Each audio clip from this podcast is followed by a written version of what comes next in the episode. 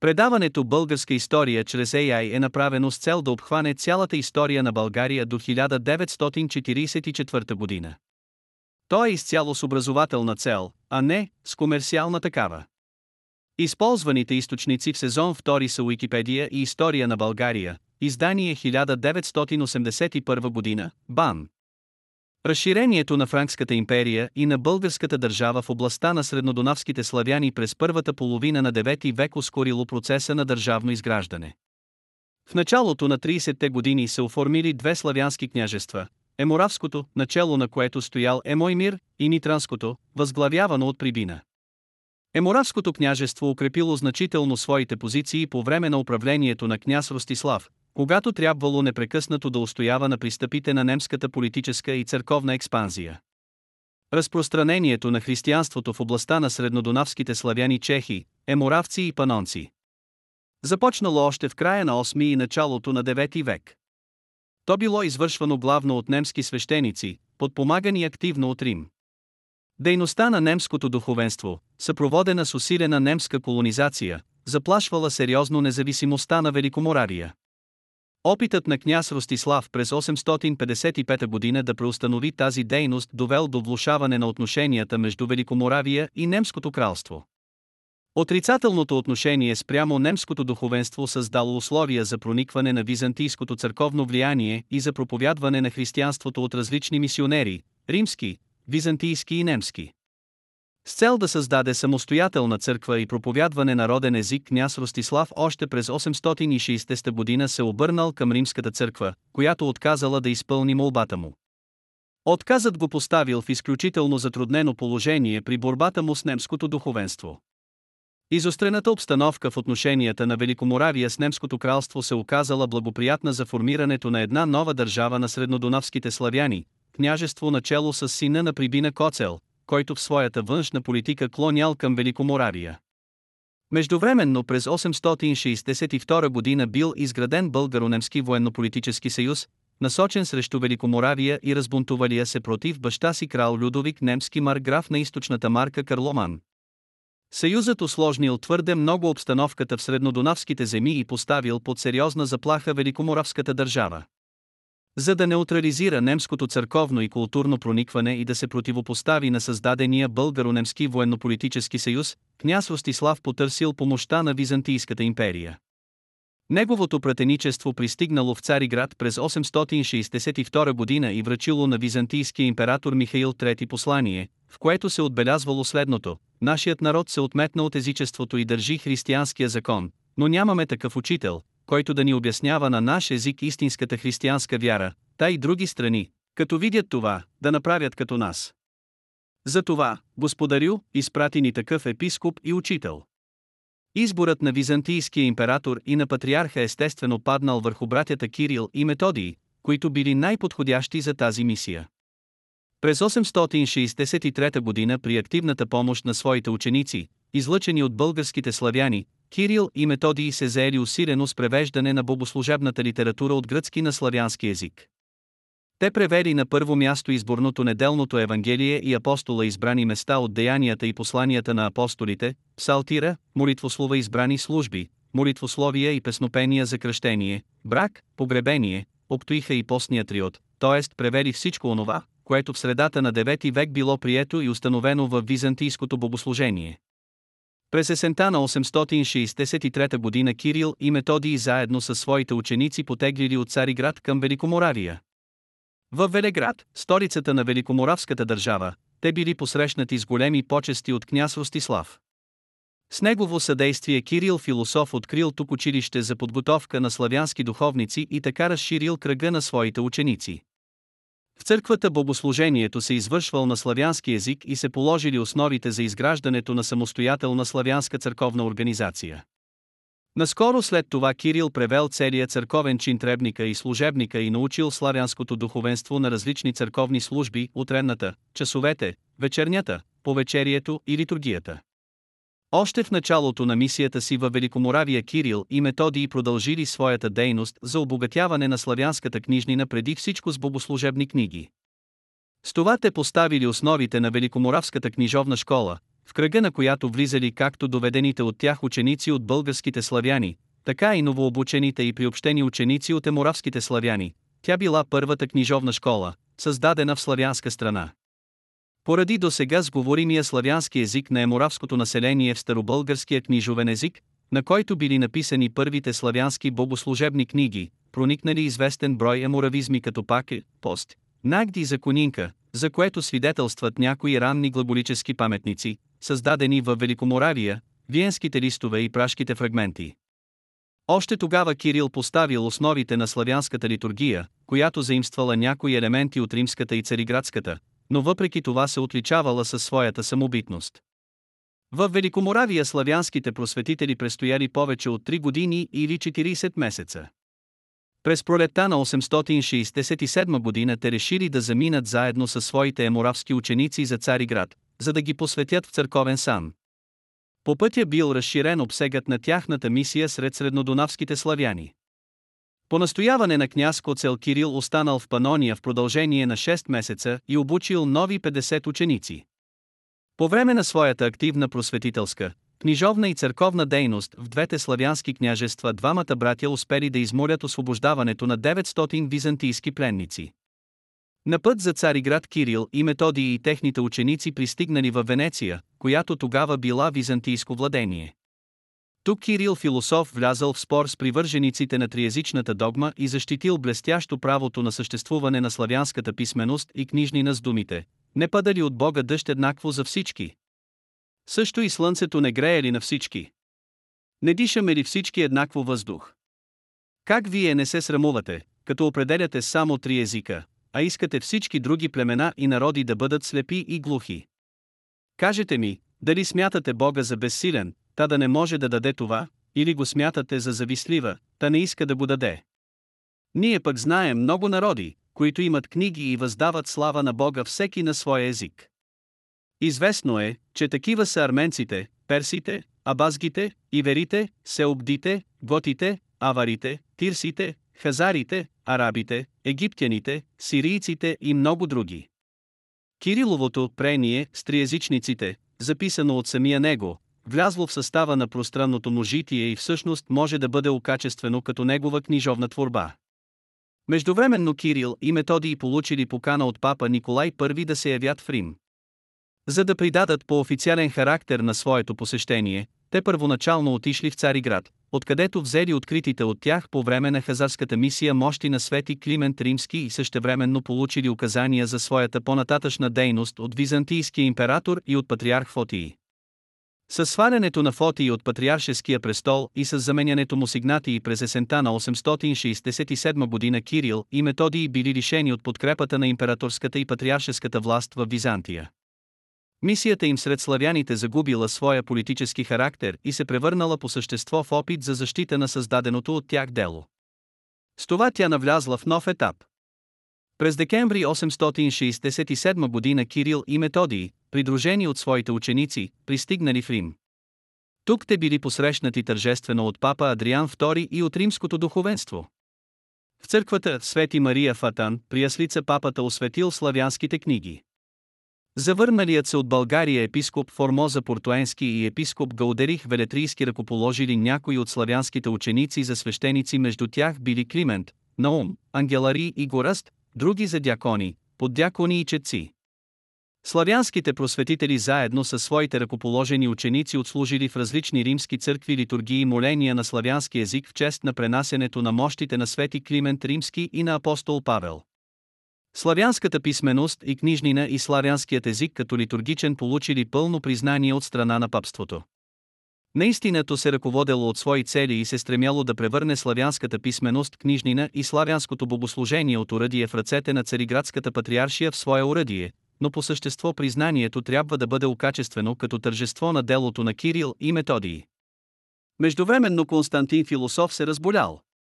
50 дни преди смъртта си той приел монашеска схима строг монашески обет и името Кирил, с което станал широко известен в историята.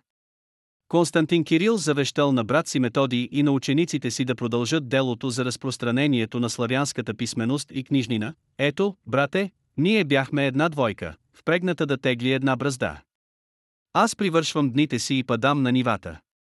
Ти пък обичаш твърде много планината Олимп и намиращия се там манастир, Свети Полихрон, но не дей заради планината да изоставиш своето учителство, защото чрез него можеш по-добре да се спасиш.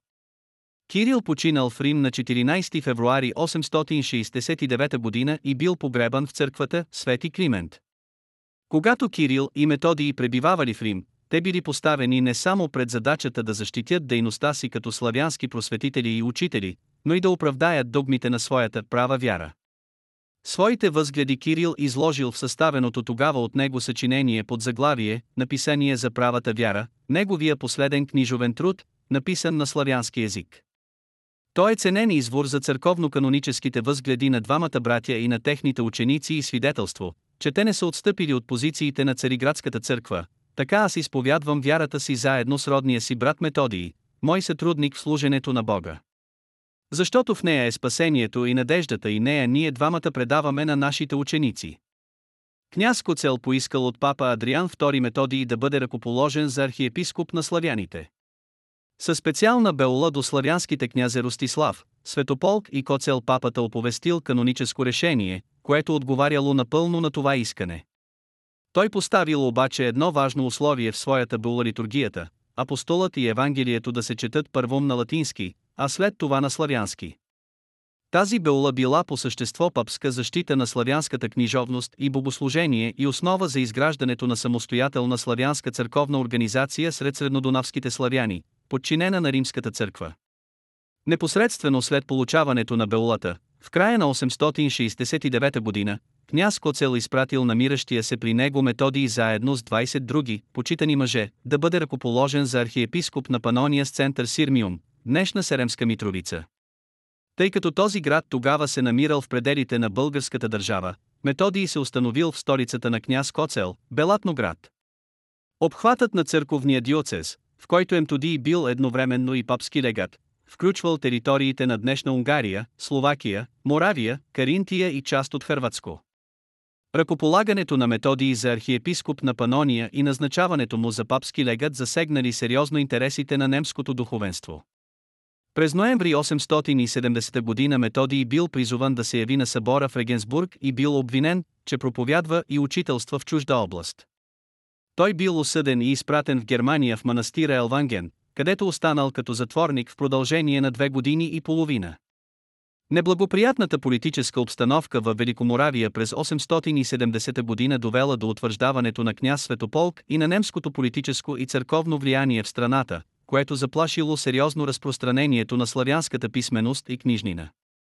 През 873 година отношенията между папството и немското духовенство се обтегнали и папа Йоан VIII, макар и с закъснение, се намесил решително, за да освободи Методий и да възстанови правата му на архиепископ на Панония. През май 873 година папата изпратил писмо до сина на крал Людовик немски Карломан, с молба да съдейства за освобождаването на Методий, който да може свободно да изпълнява епископските си функции съобразно стария обичай. В писмата си до Зълцбургския архиепископ Адалвин и до епископите на Пасао и Фрейзинг Херменрих и Анон папата решително осъждал тяхното отношение към методии и разкривал проявените спрямо него жестокости. В писмото си до Херменрих той писал следното, наистина чия жестокост, да не кажем на епископ, но на какъвто и да е светски човек, а дори и на тиранин, или чия зверска свирепост ти не надхвърли и не надмина със своята дързост, като подложи нашия брат и съепископ методии на затворнически наказания, като най-сурово и безчовечно го наказа да стои продължително време под открито небе на зимен студ и дъждове, като го отдели от повереното му ръководство на църквата и като достигна до безумието да го довлекат на епископски събор и да го биеш с конски бич. Папата заплашвал, че ако Херменрих не се яви в Рим, за да даде обяснение за своите постъпки, ще бъде отлъчен от църквата. С уреждането на всички въпроси, свързани с освобождаването на методии, от папския престол бил натоварен епископ Павел Анконски. Папа Йоан VIII обявил и църковно запрещение, всички кралски епископи да не служат меса, сиреч литургия, докато държат методия затворен. През септември 873 година Методий най-после бил освободен. Първоначално той отишъл при панонския княз Коцел. Под заплахите на немските епископи князът се принудил да изпрати Методий във Великоморавия. Папа Йоан VIII ръкоположил сега Методий за архиепископ на Моравия със седалище Велеград. Княз Светопол го приел и отново му поверил всички църкви и всички духовници по всички градове. Повторното завръщане на методии в Великоморавия било свързано с нов разцвет на делото на славянската писменост и книжнина, с организирането на самостоятелна еморавска църква и с пълното налагане в нея на богослужението на славянски език. Методий разширил кръга разпространението на християнството сред славяните, като съдействал за покръстването на славянското племе, живеещо по долината на река Висъл на него княз. Немското духовенство и неговите привърженици във Великоморавия не се примирили с претърпяното поражение. Срещайки до известна степен подкрепата на княз Светополк, те отново започнали атаките срещу Методий и неговото дело. Този път те действали в съюз с римското духовенство. Неуспехите на папството в неговата борба срещу Цариградската църква довели и до проемяна в отношението му към славянското богослужение. Папа Йоан VIII през юни-юли 879 година забранил извършването на богослужението в Великоморавия на славянски език. На Методий било позволено само да проповядва или да държи беседи пред народа на неговия език, Методий не се съобразил с папската забрана и продължил да отслужва литургията на славянски език, заради което в началото на 880 година бил изправен пред папския съд в Римската църква, свети апостоли Петър и Павел. Тук той защитил правото да се използва славянският език като литургичен и изразил преданост към Римската църква и нейните догми. Стремежа си да запази славянската книжовност Методий трябвало да отстъпи от своята вярност спрямо Цариградската църква. С писмо до княз Светополк от юни 880 година папа Йоан VIII потвърдил правото на използване на славянския език в богослужението с известни ограничения. На него можело да се четат само проповедите и деянията на Исус Христос. Междувременно на папски събор за епископ на Нитра бил ръкоположен отявленият враг на славянското богослужение и книжовност и личен неприятел на Методий Дихинг. Този акт ясно показал, че римското духовенство възнамерява да продължи борбата срещу Методий и неговото дело. Интригите срещу Методий не спрели и след неговото завръщане от Рим с връчените му папски писма. В техния център стоял отново Вихинг, който дори си послужил с фалшифицирано и измислено папско писмо, за да го оклевети. Методий бил принуден да се оплаче с писмо на папата. На 23 май 881 година папа Йоан VIII му отговорил, че не е писал никакво друго писмо освен изпратеното до княз Светополк и че не е упълномощавал с нищо нитранския епископ. Папата уверил Методий в своята лоялност и подкрепа. Непосредствено след това Методий бил извикан от византийския император Василий I Македонец чрез пратеничество до княз Светополк. През зимата на 881 година Методий потеглил за Цариград и пристигнал тук в началото на 882 година. Той бил посрещнат с радост и почести от императора, който похвалил неговото учение и дейност в Великоморавия и задържал при себе си от учениците му един свещеник и един дякон заедно с книгите. Надарен богато, Методий бил изпратен тържествено от императора и патриарха. След завръщането си от Цариград Методий се отдал изключително на книжовна дейност. Той ръкоположил от своите ученици двама за свещеници, те били добри бързописци, и с тях на помощ превел в продължение на 6 месеца от гръцки на славянски език всички библейски книги освен Емакавейте. След това написал канона в чест на Свети Димитър Солунски, превел му канона църковните правила и решенията на съборите за устройството на църквата и патерикалческите книги, т.е. разкази за живота на различни монаси и взел участие при написването на пространното житие на своя брат Кирил. Методий се заел също с превеждането на някои негови съчинения продължил да обогатява славянската книжнина с проповеди, молитви и песнопения, някои от които преведени от латински. Същевременно Методий продължавал да води упорита борба срещу нападките на немското духовенство. Той обаче бил изолиран от върховната държавна власт, понеже княз Светополк открито започнал да покровителства немското и римското духовенство. Непосредствено преди смъртта на Методий и обученото от него славянско духовенство в Великоморавия наброявало 200 души свещеници, дякони и поддякони. В предсмъртния си час той оставил за свой приемник най-добрия от учениците си, Гораст, който владеял славянски и гръцки и бил изключително начетен в латинските богослужебни книги. Него Методий ръкоположил и за архиепископ на Моравия. Гораст произхождал от еморавската аристокрация това обстоятелство не било без значение при определяне на неговия избор. Уморен от своята продължителна дейност и от непрестанните борби, Методий починал на 6 април 885 година в Велеград. Учениците му отдали подобаващите почести, извършили опелото на латински, гръцки и славянски език и го погребали в местната съборна църква. Това беше днешният епизод. Използваните технологии за направата на предаването са Google Vision AI, Tesseract OCR, Microsoft Cognitive Services Speech Studio, Dolly 2, Anchor.fm. Благодаря, че останахте до края.